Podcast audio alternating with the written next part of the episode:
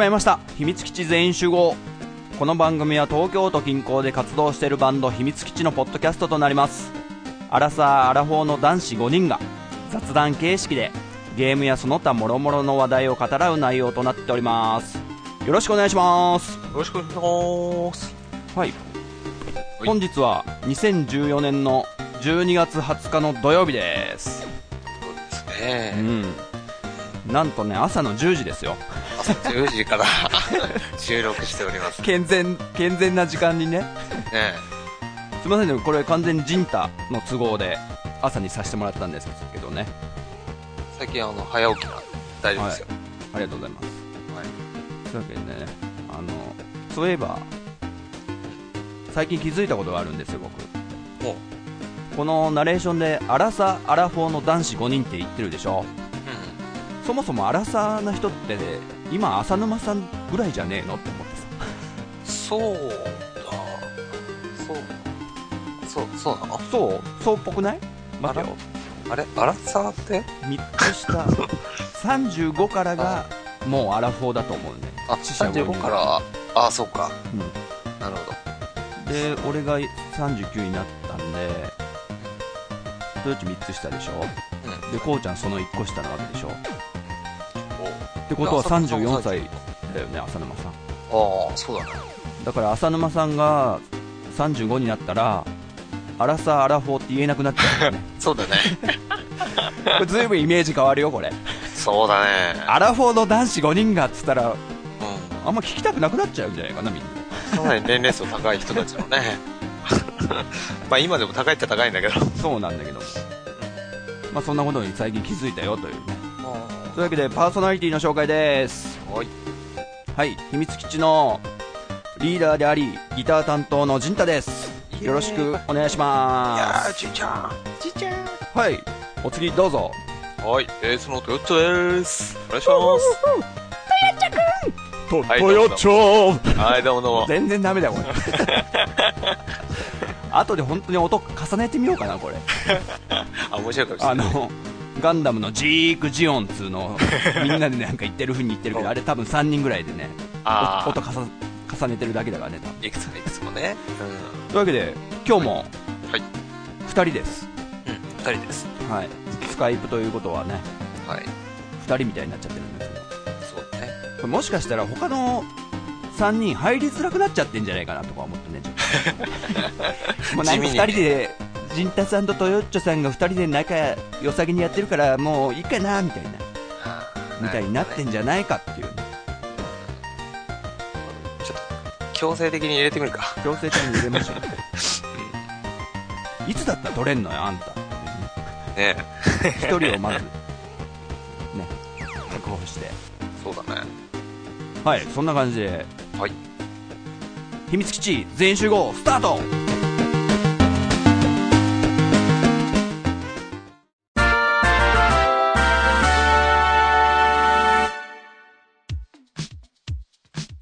というわけでお便り来てますお、頼り、ありがたはいいです。いただいてますよはい。というわけでじゃあ紹介しますねはい。お願いしえます。ー、ちゃんなかさんですちゃん中さん、ありがとうございます。ありがとうございますちゃんなかさんといえばはい。別名中ちゃんマンさんですよえ中ちゃんです。はい、ポッドキャストあの暴れラジオスさんのパーソナリティですうんうん。これ最近僕すごい好きなんですよこの番組。ファンになっちゃった。ファンになっちゃったね。ちょっと関西関西寄りのお二人が関西寄りっつうか関西の方なんですけどね。うん。あの二人でやってるんですけどなんかね本当芸人さんを見るようでなかなか上手というかね話し上手なんですよ本当に。おあの、関西の人はやっぱ話し上手な人多いよね。うん。笑いをね絶対入れてくる。うん。てて楽しいですよね。あのナインティナインミーをね彷彿とさせるようなお二人ですよ、おー、暴れラジオさんおすすめですおすすめです。一回ちょっとすごい笑ったのがうん。ガンダムのセリフクイズとかや2人で始めておー。うん。それが本当に僕朝のあの、なんだ、スロージョギングしてるじゃないですか、日課で。うん。その時、その時に、ポッドキャスト聞きながらやってるんですけど、うん。吹いたからね、ほんと、ボーって、笑っちゃって。それはもう、なんだ、行き、行き来する人、びっくりですよ。いきなり走ってるランナーがね、ボーって。いきなり笑い出してね。そうそう。電車の中じゃなくてまだ良かったなと。ね。そこの楽しい番。組のパーソナリティをやってるちゃんなかさんが、はい。ツイッターで感想をくれました。はい、ありがとうございます。ワンダ界 B 面、ネタバレありということで、封印してたのですが、聞きました。うん。そしてエンディング動画などを見漁りました。いやー、切ない。良いゲームとは聞いてましたが、泣けますね。足を引きずってやってきた黒い馬。アグロのことですね、これ。アグロとワンダが重なり、涙。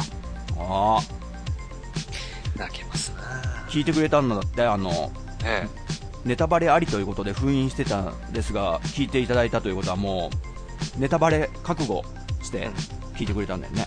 え。ねえ。そこまでの思いを持って聞いていただけたらね。僕このお便りというかツイートいただいて逆にエンディング動画をね改めて見たんだよねおうんよかったすごいいいようね。んなんかちょっとねやりたくなっちゃったなまたあ、俺も。そうなんだよね。そうで続きがありますはい。えーワンダと巨像は僕は松本人志の放送室ラジオでまっちゃんが絶賛してるのを聞いてて面白そうだからいつかやろうと思ってたんですこのネタバレ会を聞いてプレステ3版を今にもポチッとしそうな勢いです聞きやすくてナイスレビューありがとうございましたおお嬉しいですよ。よありがとうございます。まっちゃんがねそううん。言ってたのを知ってらしたということでそう、俺もあの、じんちゃんに、じん、あ、じんちゃんが、まっちゃんが絶賛してたって言ってて、うん、うん、で、あの、ネットで調べてみたら YouTube に載ってた。あうん、ちょっと話してるやつが。うんうん。あったでしょで、うん、面白い面白いって言ってて。あ、まっちゃんがこんなに言うんだと思ってびっくりした。あとリンカーンっていうテレビ番組でもあ、はいはいはい。言ってたんだけどこれはなんかネットでは削除されちゃってるんだけど画像とかはなんか残っててうん。テレテレビでまっちゃんが話してるっぽいなんかテロップとかが出ててあーお前らはゲームを何も分かってないみたいなテロップが出ててさ おまっちゃんなんか熱弁してんなとか思ってすごいね。はいへでちゃんなかさんもえ。プレステ3版をちょっとやってみようみたいなこと言ってくれてますうん。うん。ぜひ、機会があればね、やってみてほしいですね。そしてちゃんなかさん次回も楽しみにしてますということでしたどうもありがとうございますありがとうございます。僕も暴れラジオスさん楽しみにしてるんでうんあのね、もう一人のしげ、しげちさんというパーソナリティの方が、昔友達と作った曲を最近公開してるんですよ、ラジオで。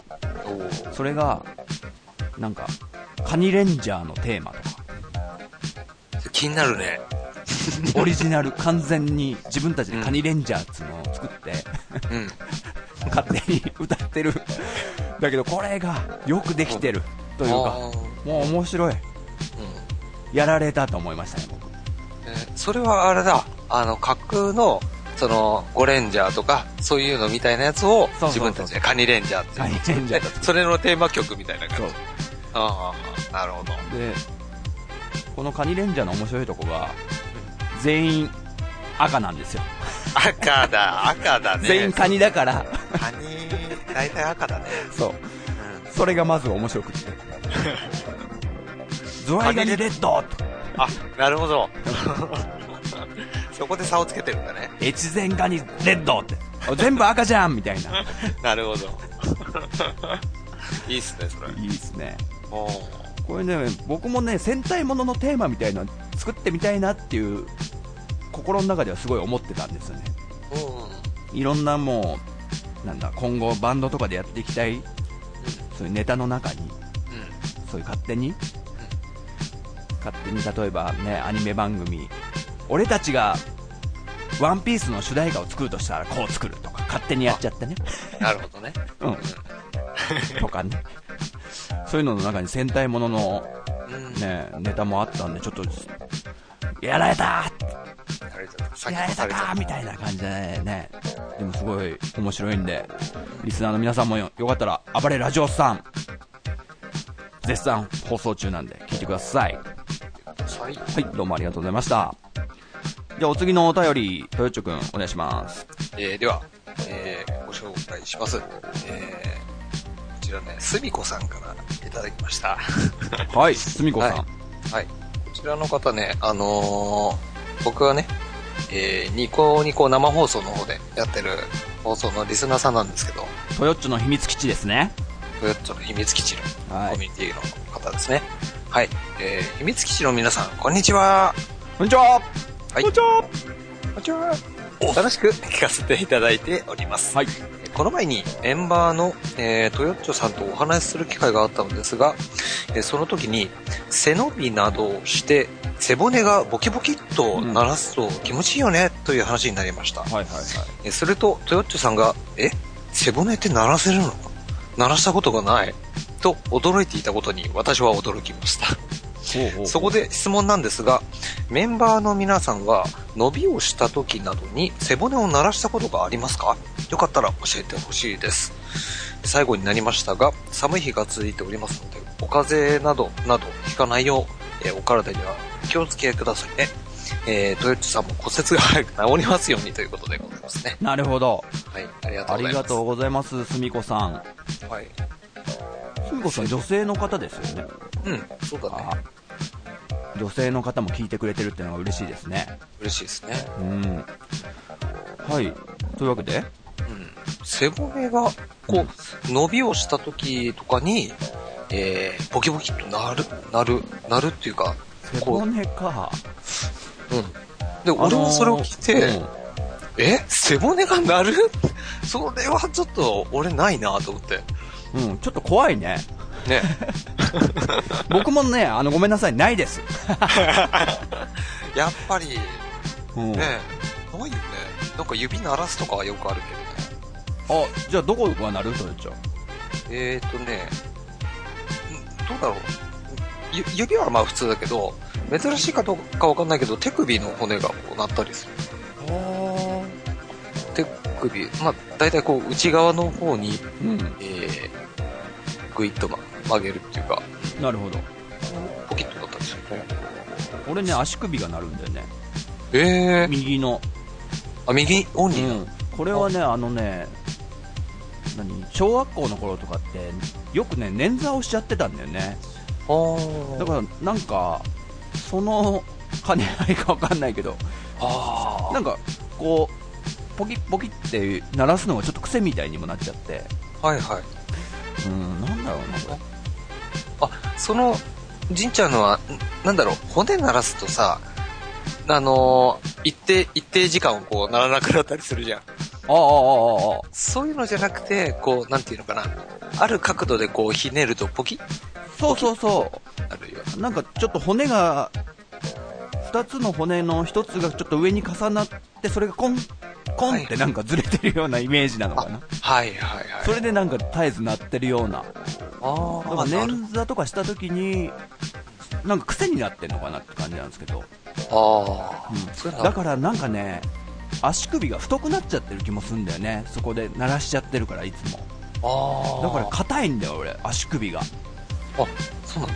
よくさ、体育座りみたいな体勢でさ、足をくっつけてこう、なんつうの、おけつつけないで座る方法あるの分かる？こうあ、はいはいはい。うん。足2本で、でも体育座りみたいに抱え込んで、うん。それが結構きつい。そ後ろにゴロンっていっうん。ちゃう。なんでかっていうと足首が太くなっちゃって、なんか、硬いんだよね。異常に多分。で、だから、和式トイレとか結構きついのよ、俺。ああ、なるほど。危ないね、後ろに倒れ込んでたら。嫌なのよ、だから。そんな感じなんですけども。うんこれちょっとすみこさんに悪かったですね。あの、他のメンバーがいないというのが。そうだね。俺にしか聞いてないってことになるからね、これ。そうだね。うんそう今度ね、みんなに聞いてみて。はい。トヨッチョさんの骨折が早く治りますように。はいなんかほ背骨が折れちゃってんじゃないかってね 話の流れで、あ、そうだね。背骨がポキポキって鳴らすみたいな話した後にトヨッチョさんの骨折治りますようにってこれ 背骨大丈夫みたいになってるけど、ね違いますよねトヨッチョうん背骨は折れてないね。あばらがね。あばらねうん。あばらが、うん。例なんで、まあ、あの、ご心配なさなるほどはい。あまあ、ほとんのどもう治ってきてると思う。よかったセメダイン飲んで治したんだっけ？そうそうそうそう。本当だあアロマ、アロマアルファだったかアロアルファあのねいわきっていうドカベンに出てくるいわきっていう選手わかる？葉っぱ加えてるら。わかんないはい？はいはいはいはい。葉っぱ加えてるうん、その絵は見たことあるわ。本当そのいわきがねうん。本当にセメダイン飲んで治してたんだよ あばら折れちゃった時に良い子のみんなは真似しないようにね。そうだね結構すごいんでいわきはすごいね。はいむちゃセメダインでは治りません というわけで、すみこさんありがとうございました。ありがとうございます。えー、じゃあお次、じゃあ、しんちゃんからまた。さあえー秘密基地全員集合の、あれですよ、どれですよ。ファンですよ。ファンになってくれたカリさんですよ。あ、かりさ お便りくれてます。ん。はい、ありがとうございます。はい。えーっと、第12回を聞いてくれたツイッターですね。トヨッチョがお休みの回ですね、これ。おー、はいはい。クリスマスの思い出話良かったです幼き頃のこの時期は新聞に挟まってるおもちゃ屋のチラシを毎朝楽しみに眺めながら欲しいものを必死に選んでいた。ファミ通のゲーム通信簿やファミコンソフトを紹介するテレビ番組に釘付けでした。あの頃の情熱がもうないな。はい。クリスマス。そうなんで俺そうこのカリさんのお便りですごい思い出したんだけど確かに新聞に挟まってた広告？うん。近所のなんかさ、なんつうんだろうな、ユリストアとか、相鉄ローゼンとか、あ、わかんないローゼン、ローゼンを。ローゼン、とかの広告が入ってて、うん。確かにそれで選んだりしたことがある。ああ、俺もそういうチラシ見てたね。あったよね。うん。なんか思ったわこれも見て。これもなんか新聞とか打ち取ってないし、そういう、なんつうの、チラシとかを見る機会が最近ない、なくなっちゃっているけど、今もあんのかな、それね。そうだね。おそらくまああると思うけどうね。なかなかね。最近はそうだね。見ないかもしれないね。ファミ通のゲーム通信簿。うっていうコーナーがあったのかな？これちょっとわかんないですけん。なんかあったような気がするんだけどな。れレビューじゃなくてかなあとファミコンソフトを紹介するテレビ番組ありましたねあったね。ファミッコ大集合？ファミッコ大集合。そこら辺がなんか名を変え品を変えなんかやってた気がするんだよなあテレ東あたりであ、うん。スーパーマリオクラブみたいなのがねあ、あ、あったあった。うん出たなそ。こら辺見てましたねはい続きがありますうん。おいおい。あと FF レコードキーパーの概要が勉強になりました僕もあのアプリはどんなゲームなんだろうと気になっていたので参考になりました今頃になって FF6 をやり始めてるのでシリーズ前作を終えないとアプリは楽しめなさそうですね FF6 の音楽は最高ですとのことですなるほど。はい確かにね、FF は、うん。やっぱ昔のシリーズは面白いよね。うんうん。俺もやっぱりね何度か言ってるけど456あたりに結構思い入れが強いというかそうだね、その辺熱いよね。うんうん。で FF レコードキーパーっていうのはそこら辺をなんか懐かしめるような今までの FF のいろんななんかねボスが出てきたりとかうん。キャラが出てきたりとか、うん、浅沼さんがなんか熱弁してましたけそうだね。どもはいでカリさんが FF6 なんかやり始めてるっていうんで聞いてみたんですけど、あのプレステの6をやってるらしいですよお、ほうほうほう、プレステ版の6と。そうそうそうそうそう、まあ、一番初めはスーパーファミコンだったけうんどね。うん。なるほそうなんだよねあのね FF6 はね俺店頭でゲームショップの店頭でデモ画面が流れてたのねど。うーん。でそれを見てもう最後に背中押されて買ったんだけど結局。あのね飛空艇の音楽がすごい好きなのよ俺。あ FF6 の。あ、はいはいはい。あのねでその飛空艇が飛んでるシーンがちょうどそのテレビ画面で流れててゲームショップのね。あでもうもうずっと頭の中にその曲が流れっぱなしですよ。家帰っても。あ、あねそういう家に持ち帰るの得意なんで僕想像してね。こう。わかるでしょ？コントローラーだけで遊んでた男ですから。帰りのこう車で帰ったのかな？その車の中でも口ずさみながらその FF6 の飛空艇の音楽。これはもういい曲だなと思って、えうん。うん。うん、で買ったんですね。っていう思い出がありますと。あれだよね、セッツァはいはいはいはい。が飛空艇持ってたんだっけ？そうそうそうそうそう。なんか黒い感じの。そうそうそうあれ、な名前ついてたよね。ブラックジャックですブラックジャック。ブラックジャック号だと思うんだけどなあの一回ぶっ壊れちゃうんだよね最初の飛空艇がうん。それがブラックジャックかなあ、最初の方。あのせあこれあんまり話すとカリさん今遊んでるからネタバレになっちゃうなやめようそうだね。うん。飛空艇は壊れちゃうかもな 飛空艇とか出てくるかもね。ちなみにシドって出てくるっけ？FF6 って。6のシド。シドは絶対出てると思うんだけど、絶対いるっけ？俺なんか思い出せなくってさ6で。6のシドってなんだっけ？思い出せないな。ねうん。えセブンはもう主人公キャラだったじゃん？で8は校長先生だったのすげえ覚えてるのよ。おー。なんかそこら辺うろ覚えですね。はい。4の時は、あれでしょ？あの、ゴーグルつけて、トンカチで攻撃する、え？ヒゲモジャラのシードでしょ？それって何？主人公キャラってこと？主人公というかで仲間？あ、うん、仲間のパーティー。あれ戦争？戦争じゃねえや。戦争。戦闘にも参加するってこと？参加する。あれ俺それ覚えてないな俺さ、若干今思ったのが、5の時ってどんな人だっけ？それも怪しいね。いないんじゃないの？いないってことってない？いないことは絶対ないな。嘘。シードは絶対出てる。俺5結構今年やったんだけどね。スマホでやったって言ったと思うんだけど。うん。なんか印象にあんま残ってないんだよな。指導どころかゲームの印象すらあんま残ってないっていうね。ひどいな。おかしいですよはい。で続きがあります、ちなみに12年かけて FF4 と5とドラクエの456をクリアすることができたので FF6 をクリアしたらドラクエ7に挑戦したいと思ってます。おお。FF7 とドラクエ8からはなんかレトロゲームとは呼べない感じになってるので挑戦できるか微妙です。なるそうカリスさん FF4 とかからやってない感じなんですよね多分。僕ね昔のお便り思い出したんですよカリさんからいただいた。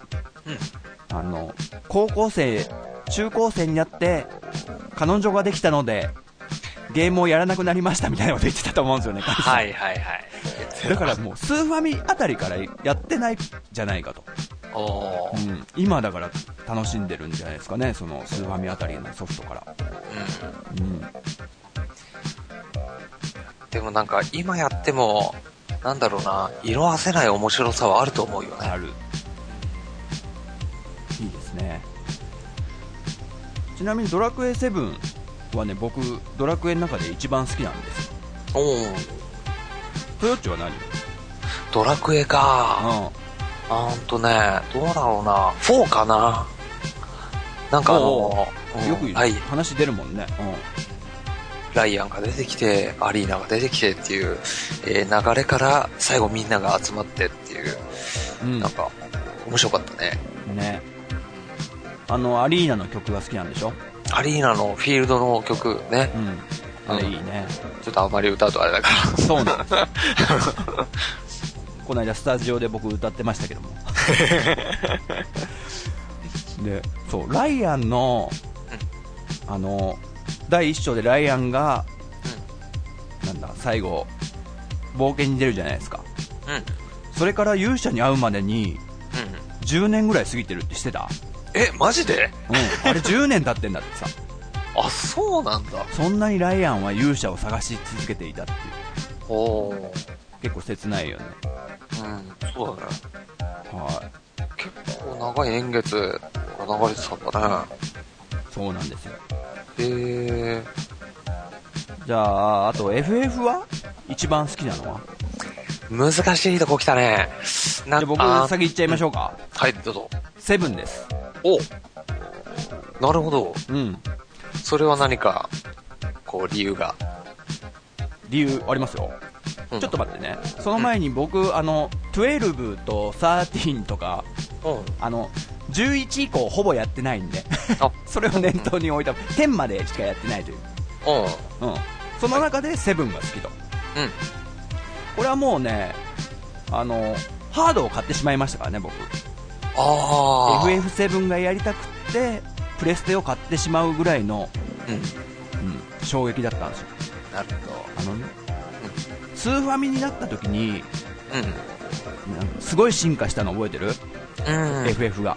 うん。まずス、スーファミのさ、回転拡大縮小機能みたいのがついて、はいはい。飛空艇がボワーっていくシーンにさ、うん。わかる？あの、高速でスクロールしていくうん。3D っぽい感じ？うん。F0 みたいなさ、ああ。感じで進んでいくじゃん。うんあれとかが結構かっこいい、スーファミすげえなってね、すごいなって、で、5やった時にエンディングとか結構もう作り込まれてて、背景とかね。これもうないだろう。これ以上のもう作品出ないだろうと思ってたのが5で、うん。うん。その途端、次6出た時に、うん。それを上回ってたのね、もうグラフィック。ね。もうちょっとキャラも大きくなったりしてさ。うん。うん。これはもう、これこそもう最高だろうと。うん。そう思ってたら、うん。トヨッチョ、はい。いきなり FF7、ポリゴンになったでしょ、あれ。なったね。あれはもう驚いたね、ほんと。そうだね。CG とかだって初めて登場だからね、あれ。うん。あの、クラウドがバイクに乗るシーンとかさ、うん。ね、最初驚いたよね、あれ。驚いたね。うん、今見るとすっげえしょぼいんだけど、そうだね。すびっくりするぐらいしょぼいんだけど、うんその当時はもう、上上に行かれて、こう、4、5、6、7ってさ、うわーって思って、で、8、9とかもやっぱ面白かった。10も面白かったんだけど、もう一回ね、戻って、プレステの7やったことがあるのよ、結構。うん。うん。あの大人になってから。で、最初始めた時、しょべーって思ったのね。でも、うん。そんなのはただのグラフィックなだけであって、うん。慣れちゃったのよ、もう。グラフィックなんかすぐ慣れちゃった。うん。そしたらもう、やっぱり内容は面白くって、うん、これは、なんつうのね、ひある意味ピーク打ったなって思ったんで、もう、制作者たちのやりたいことを一旦詰め込めた作品なんじゃないかってぐらいに、うん。っていう感じです。僕はセブンが大好きだと。はい。うんじゃあ、どどうでしょう、豊地君。はい。うんとね、俺もね、まあ、FF シリーズいろいろやってきたけども、やっぱりね、セブンですね。おっ 俺もね、セブン大好きなんだよ。うん。でどんくらいセブンが好きかっていうと、まあ、もちろん、プレステ1の時に、えー、セブンやりまして、で、はいインターナショナルのやつが出て、はいえーまあ、海外版の、うん。うん。うん、ちょっと追加要素とか、もうその時からあったかな？が出てたんだけど、ごめんなさい、それは買ってなかったんだけど、うん。うん。ただ、えっ、と、その後、ね、映画版の、えーはいはいはいファンタジーはい7アドベント・チルドレンはい。やつが出て、でそれ、もちろん DVD を買いまして、あれって映画だったんだっけ？うん、映画だね。映画館でやったんだ。映画館って、あ、ちょっと待って、映画館、館はどうだったかちょっと、あれだな、微妙だな。うーん。うん。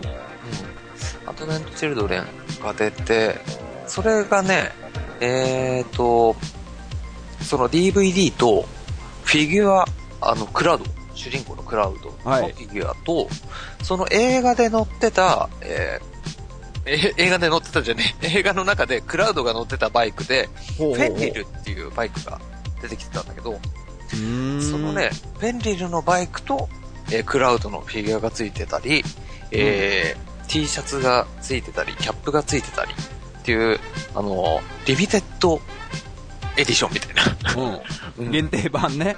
限定版がね、うん、が出てて、それを買いました。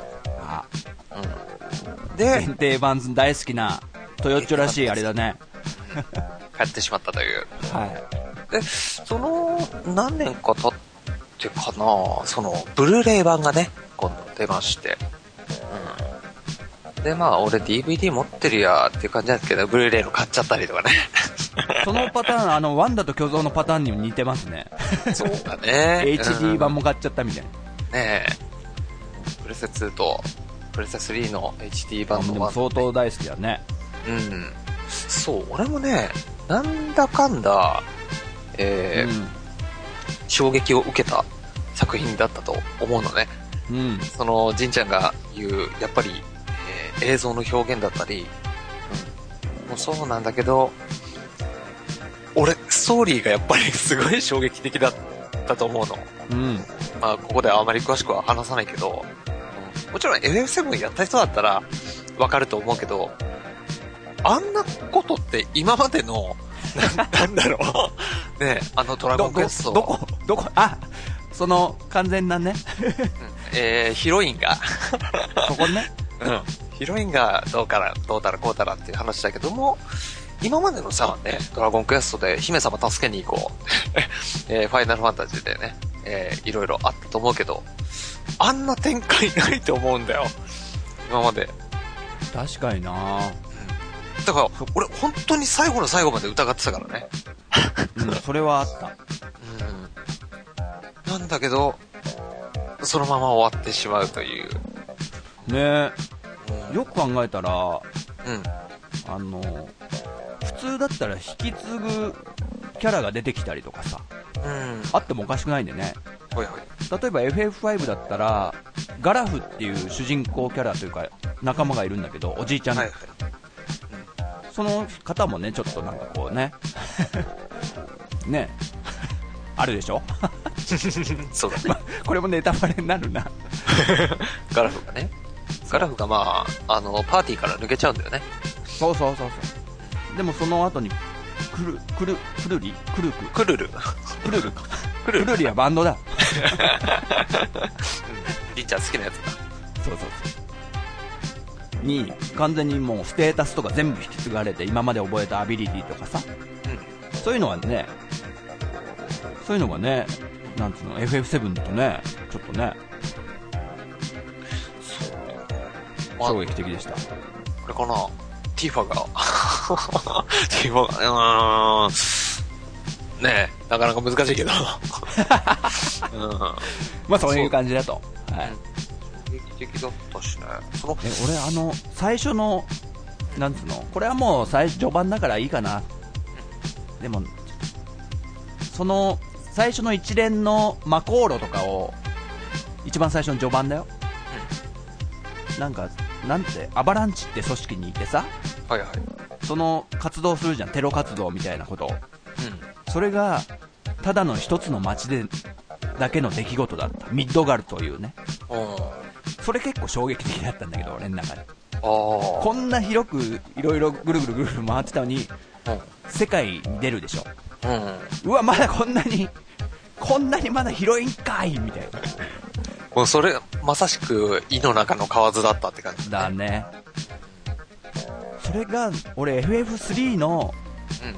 何？冬都市みたい、冬大陸にさ、主人公たちいたわけじゃん。うん。そこから飛び出した時と全く一緒だなと思ったんだよね。ああ。そうだね。うもうミッドガルもなんか、外のワールドに出てみたらもうちっちゃい感じだもんね。ん。そうそうそう。びっうん。くりだよ。確かにね。そう、いろいろなんか衝撃を受けた作品であるし、ストーリーとしては、FF10 すごい面白かったし、泣いたんだけど、うん。やっぱり FF7 は一番かな。からね。そうなんですよなのでカリさんあの FF7 はあのスーファミの流れみたいなのを引き継いだままただポリゴンになっただけ的なうん。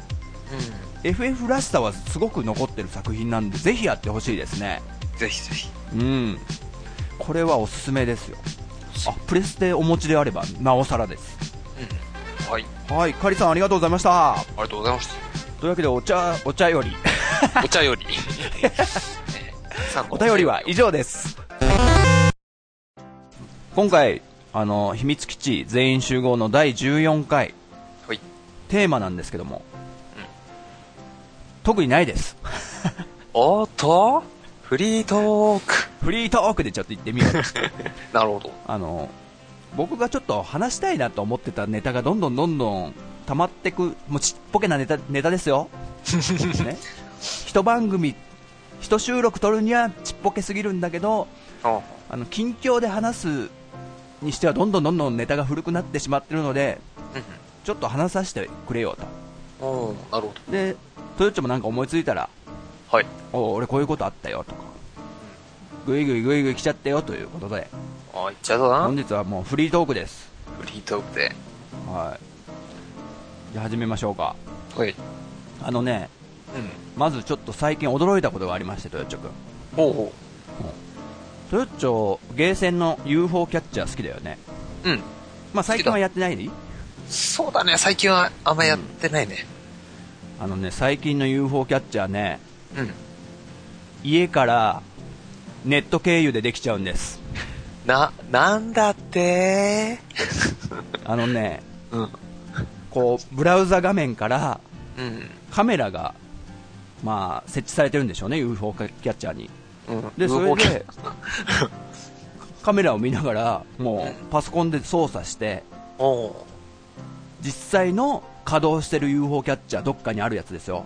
うん。どっかのゲーセンというか、まあ、倉庫みたいなところに置いてあるらしいんだけど本なるほど。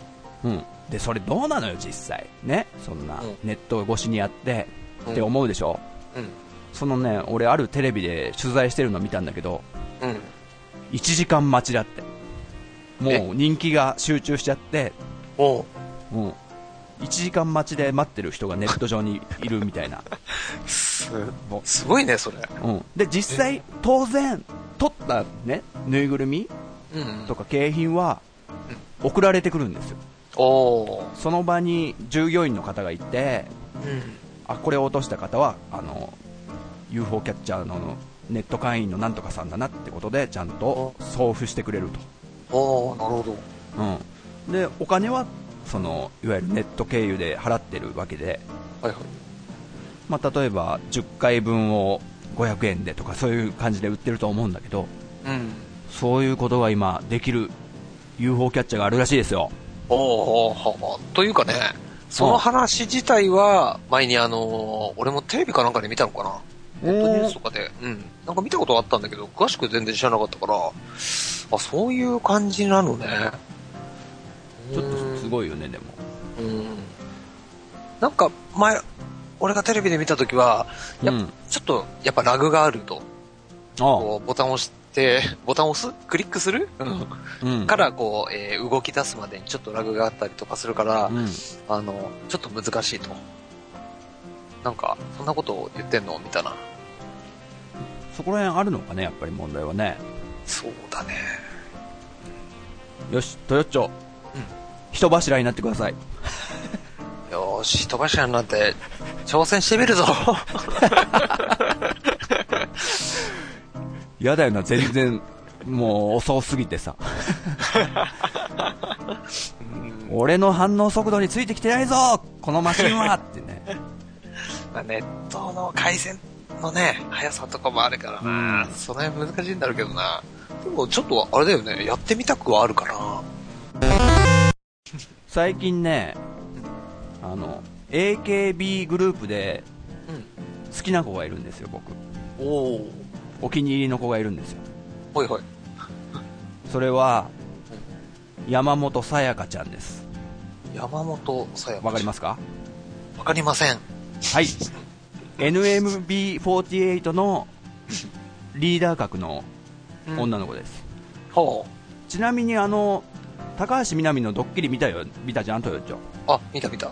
その時に高橋みなみが言ってたのがその山本さやかちゃんのことをさや姉は絶対泣かないんですよって言ってた子。あ、はいはいはいはい。わかる？あ、あ。ちょっと一番深刻に受け止めてた責任感の強そうな女の子。はいはいはい。これちょっとやばいんかと思うんやけどみたいな関西弁なんだけどさほこの子がちょっとお気に入りなんですよ最近う。おうなるほど。なんかこう、なあの、お気に入りのポイントがあったの？よくぞ聞いてくれました、トヨッチョくん。まずね、あの、ヘイヘイヘイミュージックチャンプ。うん。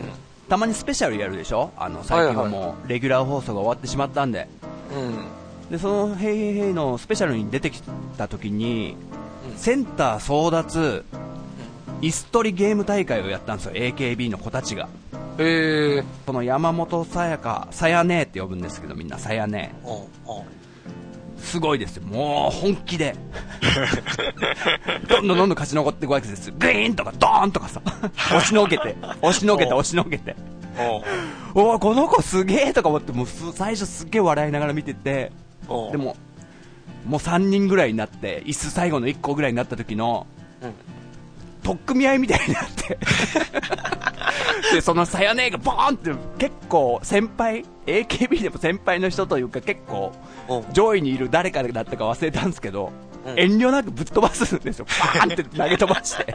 うん。で、スカートとかもうめくれ上がっても気にしないで、うん。で、やったーっつって、この子すげえって思ったのが最初の出会いですよ。さやねえの。なるほど。で、その時から、なんか意識的になんかその子を見るようになってしまうというか、うんああ、あの、相撲、相撲じゃねえよ。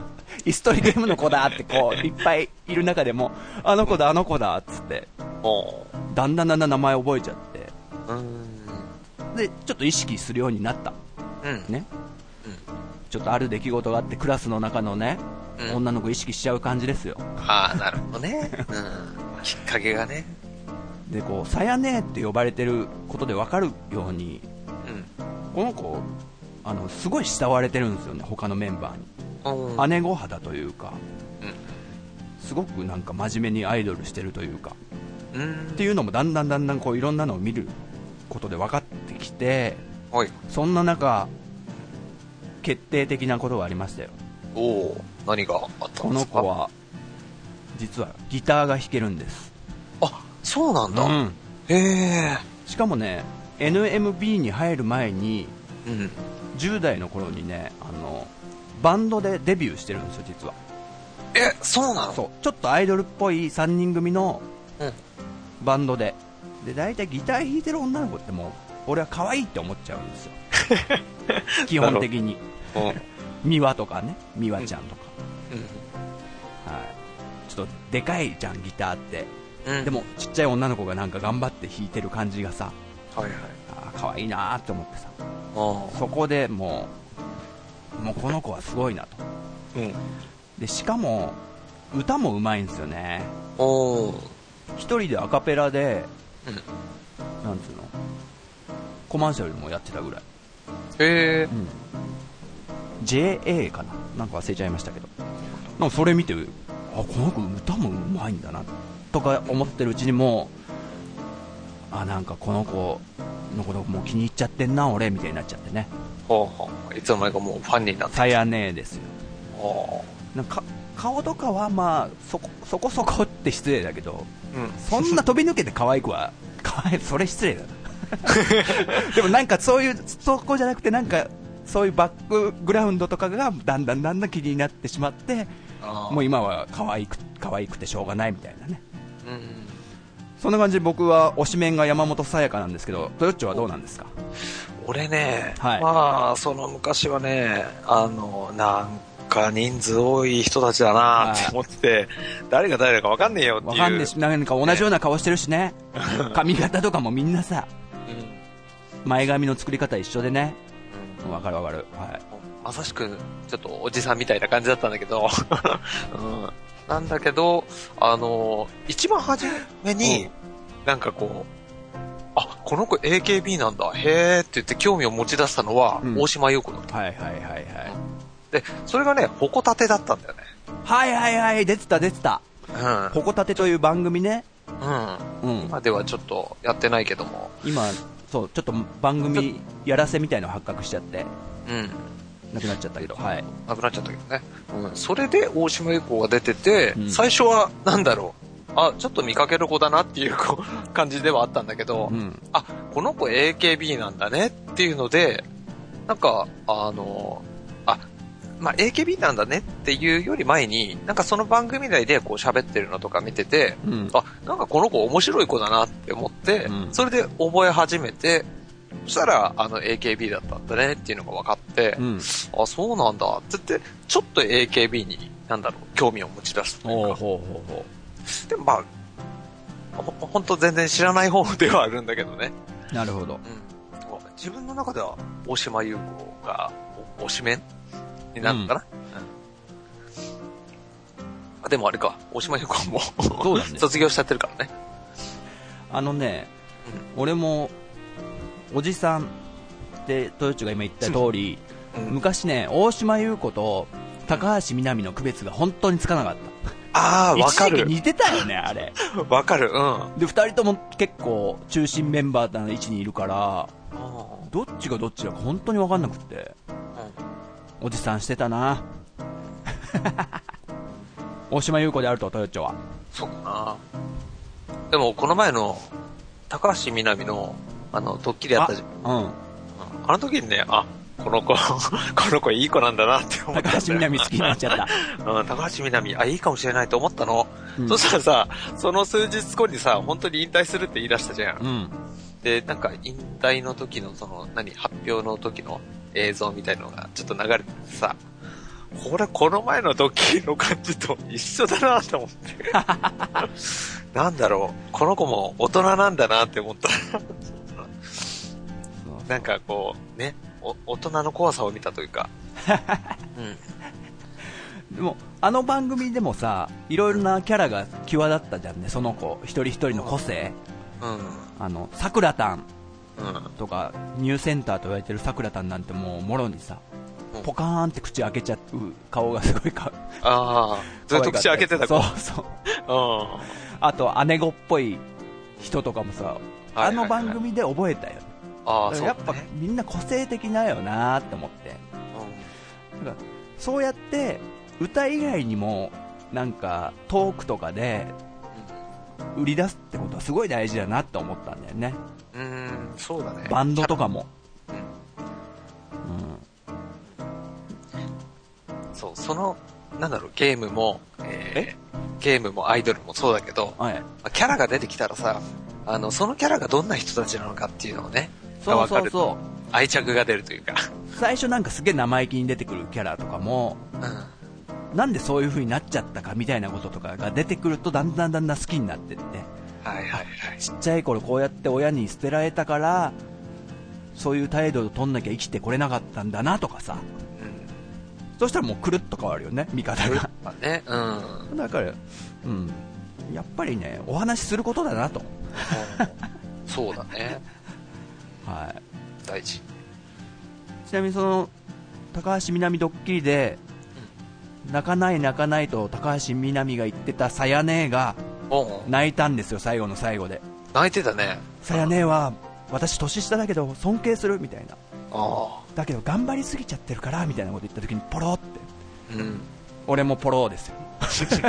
俺もポロですよ。シンクロしましたよ、シンクロ。さやねとシンクロする。シンクロした